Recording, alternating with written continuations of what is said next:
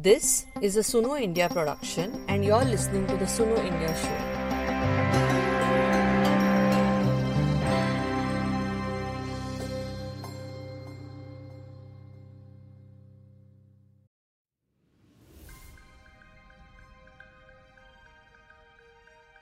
Most statistical surveys see families as a unit. While they might give you the average income of a household, they very rarely go into the details of how this income is distributed across the various individuals within the household. Women over time have always been neglected by such studies. But what does the data say about income distribution between couples? Do heteronormative couples earn the same amount of money? The short answer is no. A research study conducted by professors Deepak Malghan and Hema Swaminathan titled Global Trends in Intra-House Gender Inequality documents this income disparity in detail. The study covers the time period of four decades between 1973 and 2016 with a sample size of 2.85 million households across 45 countries. As expected, women in the household earn less than the men. The inequality between the incomes, though, has declined. The study found that over these decades, the inequality between the income of husbands and wives have declined by 20%. However, the gap between the incomes is still significant enough to need further investigation. In India, the income inequality between spouses was 26%. India was also the only country that was studied where only 36% of the sample were working couples, which means in the rest of the couples, the women was not working outside the home. Hi, I'm Kunika Balhotra, your host for this episode of the Suno India show. To understand the reasons behind the income gap, I spoke to Hema Swaminathan, one of the authors of this study. Hema is an associate professor at the Center for Public Policy, Indian Institute of Management, Bangalore. Her broad interests are in the areas of poverty and inequality using a gender perspective. So, could you start by telling our listeners the importance of measuring income inequalities between spouses? And as you write, historically we have assumed that the income is divided equally among all members of the family. So, what are the problems with this assumption? If you can talk about the differences in engagement in labor market among spouses.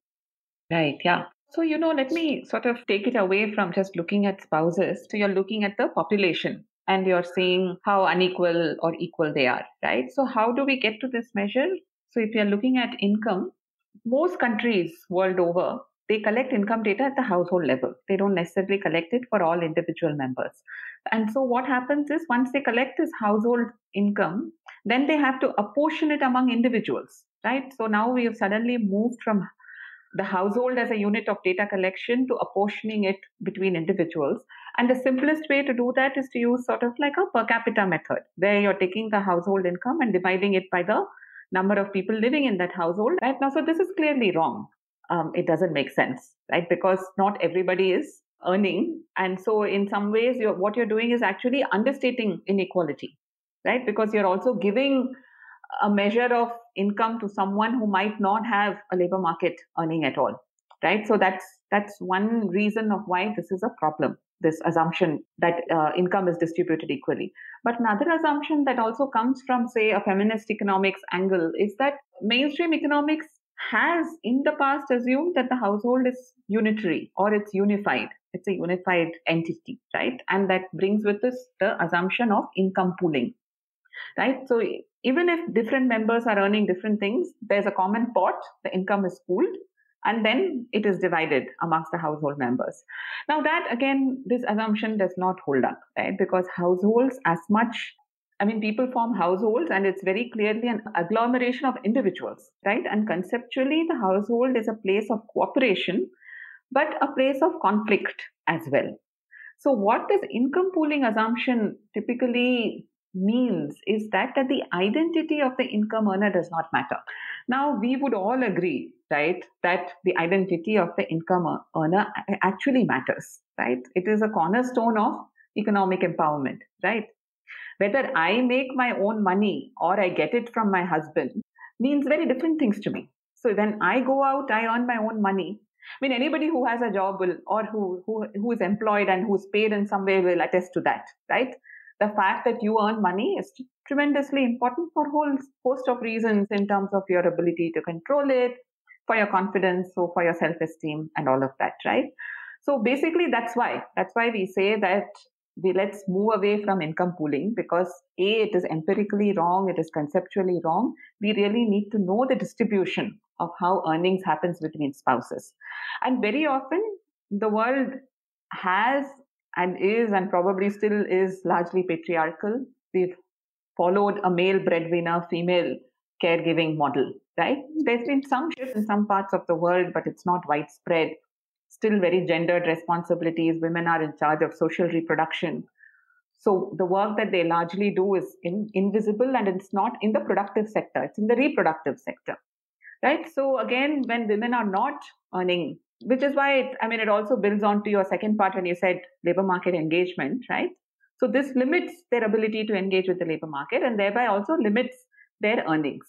So when we make an income pooling assumption, we are just really distorting our understanding of what's happening within the household and also distorting our understanding of overall income inequality.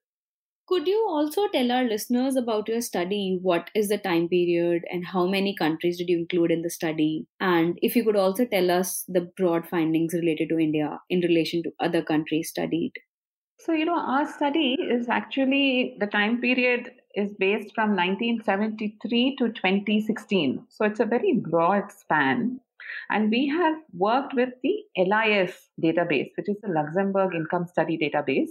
It's a global database. Uh, I mean, it's actually a wonderful public good, right? Because this uh, LIS people or the LIS team, what they do is they collect household surveys from all over the world or whoever wants to make it available to them wants to include it in their repository and they harmonize this data. What that means is they'll take the database, say the income data of Italy, the income data of Australia, Austria, whatever countries, and then um, harmonize all the variables. So all the income variables, education variables are all the same, right? So for a researcher who is wanting to look at global distributions, this is a treasure trove right? So this is, uh, I think, one of the first ever global study of intra-household earnings, earnings inequality. We've looked over this time period of 70, 1973 to 2016. Um, more recent data is available, but we sort of drew a line at 2016 because that's that was when the data was available for us. And it's 45 unique countries because in India we don't have income data. So we don't have income data. So the income data that has been included has been only from the IHDS, India Household Development Study. So it's a large data set, nationally representative data set for India. So broadly, what we find is that uh, intra-household income inequality is pervasive. This is not a problem of the global south. It's as much there in developed countries as well as in developing countries and intra-household inequality in earnings has declined. We are only talking, what we looked at was only labor market earnings. We didn't look at wealth. We didn't look at transfers, government income, uh, rents or pensions and all of it. We looked only at earnings income. So directly a reflection of labor market and that this intra-household earnings is substantive. It has declined by about 20%, but it is still substantive enough that it matters when we talk about overall inequality. What are the various factors within a family that affect income inequality between the spouses, like per capita household net wealth, education of wife, husband's employment status, etc.? It will be great if you can specify India based findings too. See, you know, this is a very context specific question. When we talk about what are the factors that drive um, income inequality, this varies between developed, developing countries. Uh, but it also varies, I think, by country. Uh, what applies in US might not apply in certain countries in Europe. So broadly, uh, let me say it, there are likely to be education differences, even though girls have broadly caught up. Uh, there is still uh, gender gaps in education in some countries in college level. In some countries in the college level, there is no longer gender gap or there is a reversal of the gender gap. But often girls get to choose uh, or choose majors or choose careers that might not be as rewarding. So if you look at STEM, the STEM fields, there's a greater underrepresentation of women in STEM fields. And these are among the fields also where there might be um, higher remuneration, right? Uh, so these are some of the factors. If you look at India specific factors, India is actually a very a peculiar country where women's labor force participation is concerned. We've probably amongst the few countries that has really enjoyed uh, close to double digit growth for over a decade, but women's labor force participation is low. In, for urban India, it has been stagnating. Uh, um, yeah, for urban India, it has been stagnating, and whereas for rural India, it's actually been declining. If you look at the latest um, uh, NSS numbers or the ones that have stopped um, that relate to 2018, right? So there are lots of theories. One is that there is a income effect or what we call a household income effect, where if the husband actually starts earning really well, then the household becomes more prosperous and the woman withdraws from the labor market, right? See, because a woman's employment is not considered central, she's always seen as a supplemental source of income. So once there is enough money to go around and the household can function well, women step back. Then there are also social norms which say that women ought to be taking care of the household. Uh, women ought to be taking care of the children, the older people. They are responsible for transmission of uh, culture, social capital. So there's this, the greater the parenting sort of needs as they are increasing, then you also find women stepping back. Again, this is tied very much to a household income effect. You won't find people at the bottom end of the distribution that women not working because they can't afford to have only one person working. But when you can afford, then a woman is uh, stepping back, right? So it's an income effect. It's tied to social norms. There's also stigma. The social norms affect not only the women, but they also affect the men, right? So there's a stigma for men to have their wives being employed. It's as if it affects their notions of masculinity right? That I am not man enough to be able to provide for my family, right? Very standard, very Bollywood kinds of notions of masculinity, but which are unfortunately very true, right? It's like I can provide for my family, I wear the pants in the family. So there's feeling of uh, not being able to provide, feeling of being threatened uh, by, say, female uh, employment if the wife is going out meeting people. So there are also questions of you will meet strange men, you will have to meet strangers right? All of that. So those kinds of questions, the essential control of women's mobility, agency, all of that also comes in. And then some studies have also pointed to the fact that uh, that there are uh, issues around uh, physical security and safety. That women are worried and families are worried about sexual violence, right? I think recently there was a study, or maybe a couple of years ago, a study that looked at Delhi, young college girls in Delhi, and they were not looking at employment, but they were looking at the educational choices that young women were making. And women were often making choices in colleges that were closer rather than further because they were worried about being taking public transport, worried about molestation. Right. So these are actually very real kinds of factors that have an impact on men and I mean on the women taking the kinds of employment and on families that allow women to take jobs. Now, so these are kind of supply side explanations, but there are also some demand side factors um, that people have explored uh, in the literature. Is that a we've had largely a period of jobless growth, right? I mean, if you followed sort of the narrative around the Indian growth model, right? We moved from agriculture to services, sort of bypassing manufacturing. Now, if you look at Southeast Asia, Latin America, the biggest uh, employment opportunities for women have actually come from labor intensive manufacturing, garments, uh, kinds of industries, which India has not yet has not been able to capitalize. India's service sector is also fairly capital intensive and skill intensive. So when there are fewer jobs to go around and there is a high competition for jobs, A, women might not have those skills. And B, when there's competition for jobs, they, women are likely to step back and say, let men get the jobs, right? So this competition for jobs can also affect. And data has also shown that women's job requirements are not met by the labor market. So women prefer jobs that are flexible, uh, preferably part time and nearer to their house so that they can combine both uh, home responsibilities, childcare, as well as work. But these are not necessarily the kinds of jobs that are offered by the market, right? So in rural India, with a fall of agriculture, with agriculture being um, sort of not being the generator of employment that it once was, non-farm and employment opportunities have not really kicked in, right? So if those had, then maybe we would see women stepping up into the labor market a little more. So it's really a mix of both supply as well as demand side factors that affects women's ability to have uh, labor market earnings. As per your study, intra household gender inequality has declined by 20% in the past four decades. Could you share how this inequality varies across countries, particularly when compared to India? Okay, so let me just explain a little bit about how we've kind of measured this intra household inequality. So, what we've done is we've looked at the difference between right at the beginning when we were talking about the income pooling assumption, right?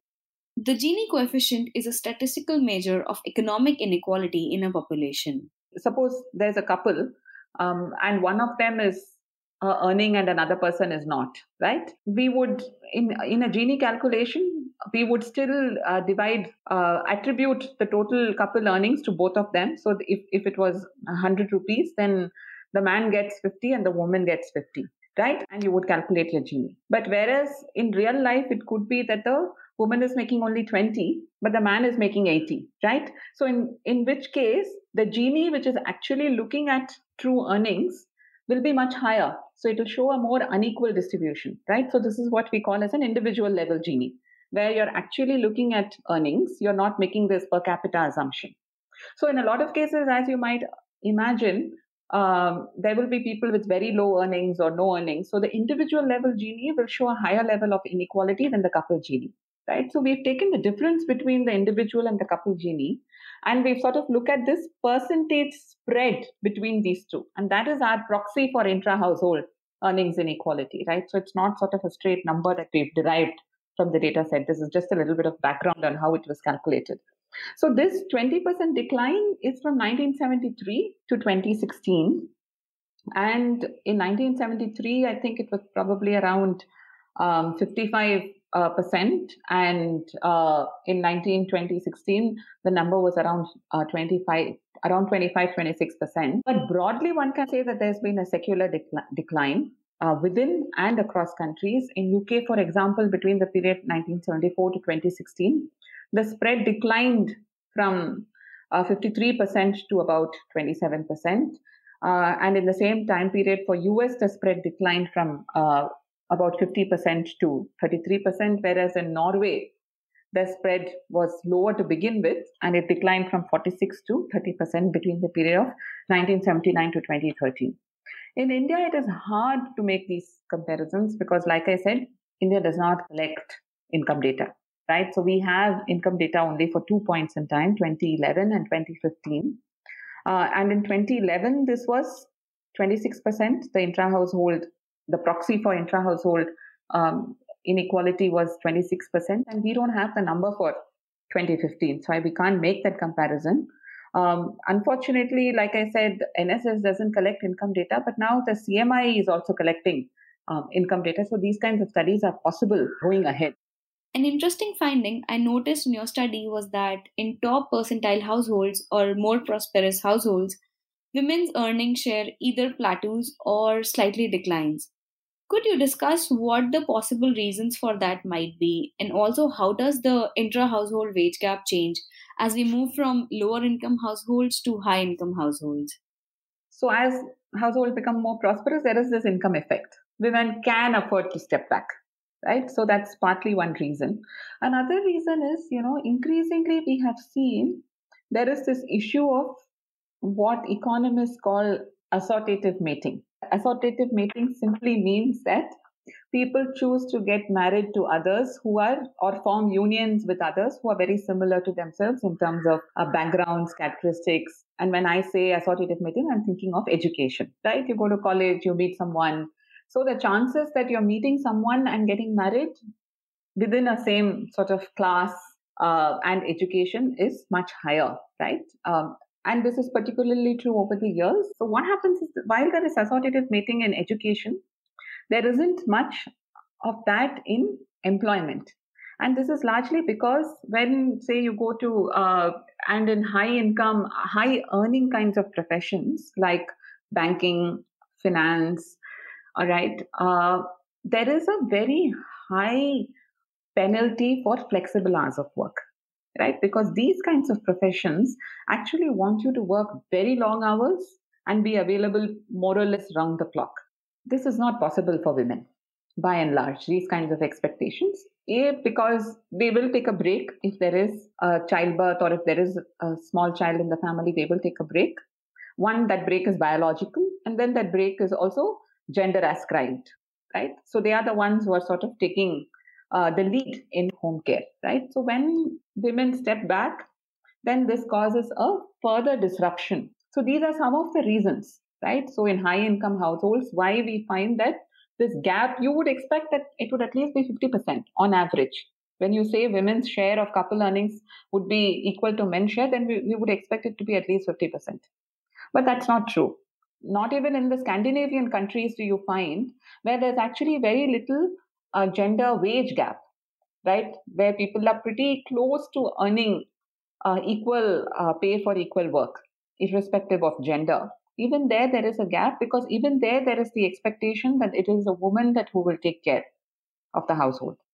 So, in terms of share of earnings, we find that as households get more prosperous, this relationship between uh, women's share of couple earnings and household economic status is kind of non-linear in the sense that uh, it is not a positive association all through. You don't find women uh, contributing a greater amount to couple earnings as an as uh, households are getting richer, right? For several of the reasons that I just mentioned.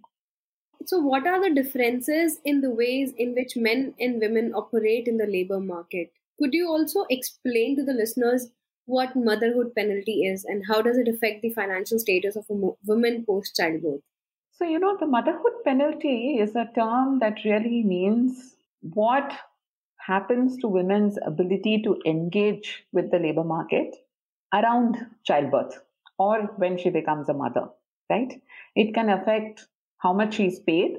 It can affect whether she decides to participate in the labor market or not. And it can affect how long she can actually work, the intensity of her work in the labor market, whether she goes from full time to part time, or even if she's part time, she chooses to work far fewer hours, right? So, studies have shown that around childbirth or when uh, for young mothers, there is a huge decline in the labor market attachment of these women. And this is called a motherhood penalty. Right? This can arise out of several kinds of issues. One is because woman needs to step back, she takes a break. And then once she takes a break, it becomes much harder for her to come back. Right. So there are certain kinds of uh, professions or more, maybe lots of professions where you take a break for a year, then you find that your trajectory has just come down.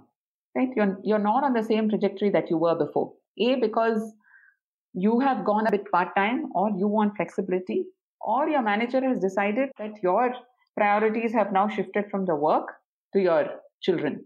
So you're not being given the kinds of responsibilities that you were given before. Okay. So this has been proved quite conclusively in the developing world, in the developed world. We don't find a lot of evidence for this in the developing world simply because we don't have good quality longitudinal data, right? But there is some evidence that women do uh, tend to move back or they move from the formal sector to the informal sector because in the informal sector you can actually combine childcare with informal work. But then there's a penalty maybe not in terms of participation but in terms of losing the fact that you now belong to a formal economy and the social security benefits that might come with a formal economy right? So from informal to moving to informal is again a problem right? But men don't experience any of these kinds of or fathers i would say do not experience a penalty. A very famous and recent study that was done in Denmark that we think of as sort of one of uh, the frontiers of being very good for women and high for gender inequality finds out that the motherhood penalty operates, that even after 10 years, women don't recover the earnings that they have, whereas it doesn't find for fathers. And this, they say, is really because of social norms of what men should be doing and what women should be doing. And these social norms are not just about what men and women should be doing. It's also the fact that there's a double burden and women just can't cope, right? You're working and you're also expected to pick up at home. The expectation is not there for men. So unless the norms of men being able to participate within the household, these kinds of penalties will continue to operate. Okay, so India recently extended maternity leave to six months. How do welfare and workplace policies affect income inequality between spouses, can you also elaborate on the kind of women friendly policies that have an impact? So, actually, India's Maternity Act has extended it to six months. Uh, it's we are still sort of in early days. It's been only a couple of years, I think, maybe two or three years, right? But the initial reports are not encouraging. In fact, I think TeamLease did a study, which is a private company that did a study which said that big companies are actually recruiting far fewer women because of the Maternity Act than they would have earlier, which kind of makes sense from the company's point of view because the government has mandated a six month maternity leave, but there's actually no payout from the government. There is no support from the government to these companies saying we'll bear half the cost. Now, the cost is entirely pushed on to the company, right? So now trying to hire a woman, particularly if she's still young and if she's still in her reproductive age, companies are going to think of her as a cost uh, center. There, and if they would get a man of the very similar uh, capabilities and skills, they'd say, okay, let's just go with the man. I mean, already there is an inherent bias, right? Now you're just sort of saying now there is also a financial outlay associated with hiring a woman, which the government is not even halfway meeting. I mean, it's all fine for the Googles and the IBMs. They can probably do this because they are multinationals. And anyway, they have these kinds of policies set in place. But certainly for the smaller companies, this is not affordable. So the Maternity Act, I think, was rightly intentioned, but hastily conceived, not very well thought out and not very well implemented, right? So that's partly a problem. The other issue is what are the kinds of policies? I think, like, we should really learn from the Scandinavian countries. One is that paternity leave should also be made mandatory, right? We have a measly paternity leave of, I think, 15 days in government offices. I'm not even sure if that applies to the private sector. It applies only to the public sector right? That's a joke. What does 15 days do? Nothing, right? You have to make it, at least from a company's point of view, it has to be equally, uh, what should I say, expensive, I guess, to hire a man in his reproductive age, which of course can be quite long, right, as it is to hire a woman in her reproductive age. So if it was mandated six months for the woman, for the mother, and six months for the father, then you won't necessarily find companies making argument based on financial expenses. There might be other kinds of discrimination that might still be there, but it would take this away, right?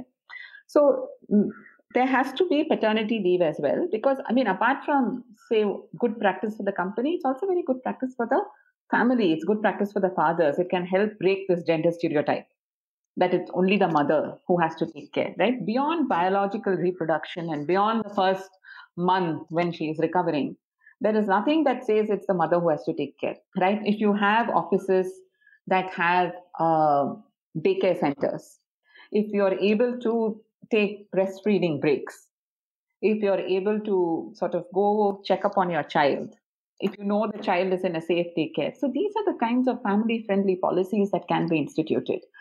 Um, lots of places, Scandinavian countries have done this, right? They are sort of the world leaders in pushing what are called family friendly policies, uh, which is about public daycare, about breaks, about paternity leave, maternity leave. In fact, paternity leave has to be taken. It's not a choice. You're forced to take it, right? Um, and uh, about also elderly care. It's not about childcare alone, right? We often forget that there is a population that is also growing old that also needs care. And usually that again falls on the woman, right? So, what are the provisions for elderly care? Uh, is there publicly um, uh, provided assistance available? Or is that recognized? Do you also prioritize men for it right? So it's i mean these are the sort of broad policies that are in place but my own sense is nothing is going to change unless we really change the gender norms around it prescriptions of what is considered um, feminine prescriptions of what is considered masculine. How often do you find a man saying i'm applying for sick leave so that I can go home and take care of my sick mother, right? Or take care of my sick mother in law. Maybe he'll take care of a sick mother, but applying for a sick mother in law is even unheard of. So you can have a gamut of policies, uh, but uh, even in the countries like Denmark, they only go that far because of these prescriptive roles. But certainly there's a lot that can be done. And say from companies, again, they can do a lot in terms of ensuring that you're not discriminating when you're hiring ensuring that the kind of work and say the projects the woman is put back on post maternity leave, there is enough support. You suddenly don't reduce her workload because you have assumed that she cannot work, right? So I think there has to be very active uh, engagement also from the company's side. Also, how does this difference in income between heteronormative couples affect their interpersonal relationships?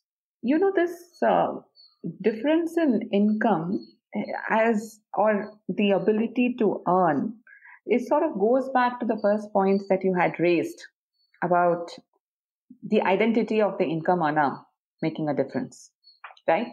So it makes a big difference, particularly I think within a couple unit or a spousal unit, how much, whether a person is A earning at all, right?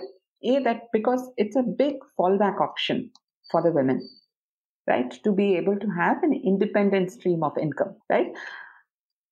Otherwise, in a lot of times, women's work, because it is so invisible, even though they are really involved in sort of maintaining and taking care of the household, household maintenance, childcare, and all of it, which really enables men to have the kinds of careers that they need to have, to work long hours, to not worry about the household and all of it.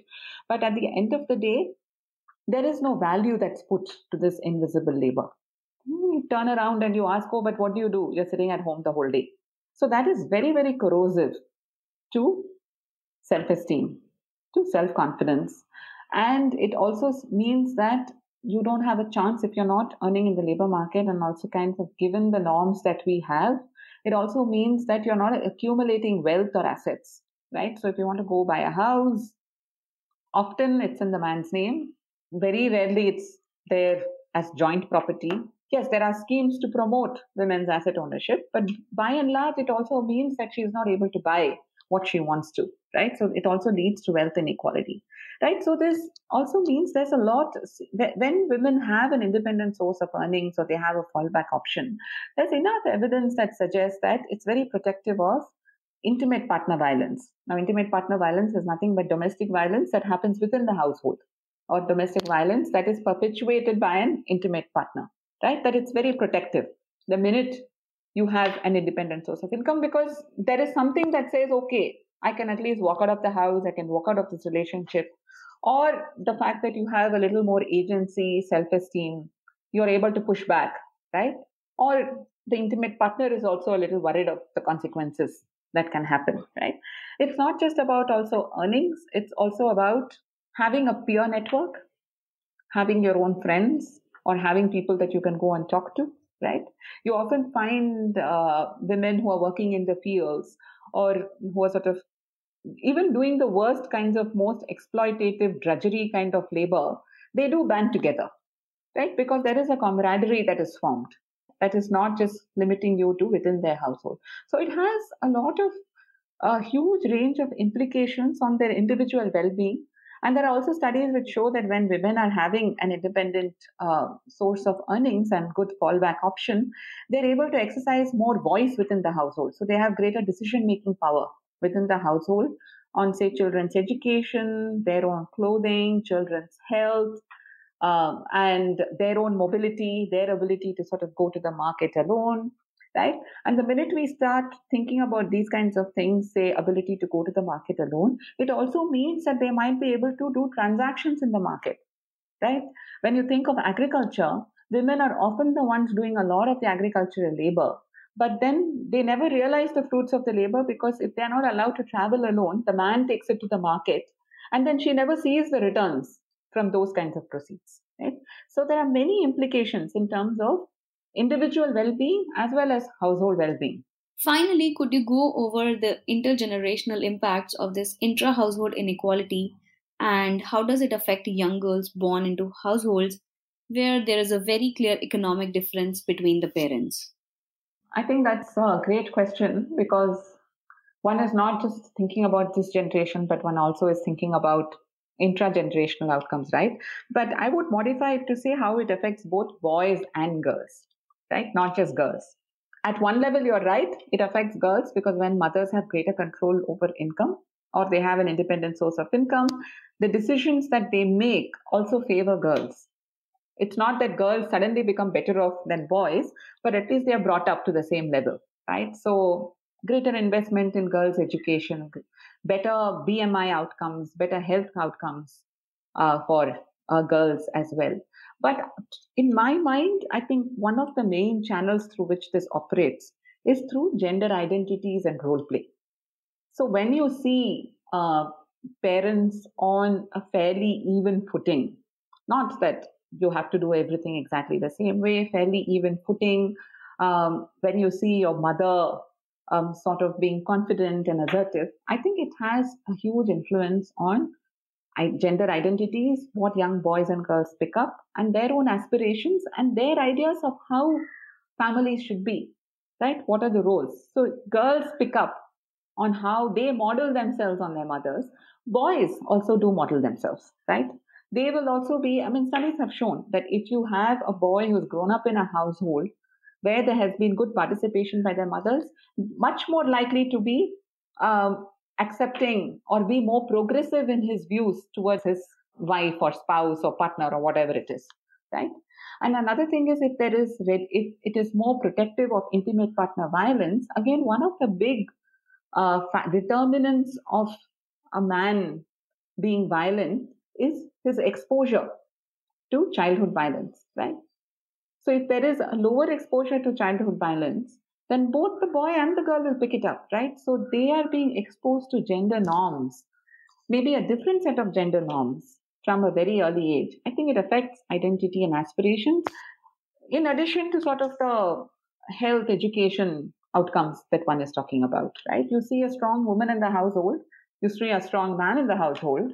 And by strong, I don't necessarily mean a hyper masculine man. I mean a man who is feminist and progressive.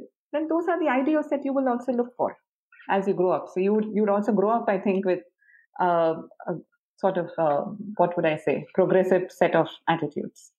Okay, so is there anything else that you would like to add? I think I, I don't want to end on a positive note. I think we've made a lot of progress, but uh, well, positive and cautionary note. I think we've made a lot of progress, but uh, I think we have still miles to go, uh, particularly in terms of thinking about norms, particularly in terms of thinking about attitudes. It's not just that you go out and earn a whole lot of money. Uh, it's also what you think is feminine, what you think is masculine, how boys and girls should behave. Um, I mean, you see lots of ads nowadays also that are quite regressive, that are quite patriarchal. Uh, in my mind, I think uh, we ought to question these a lot more.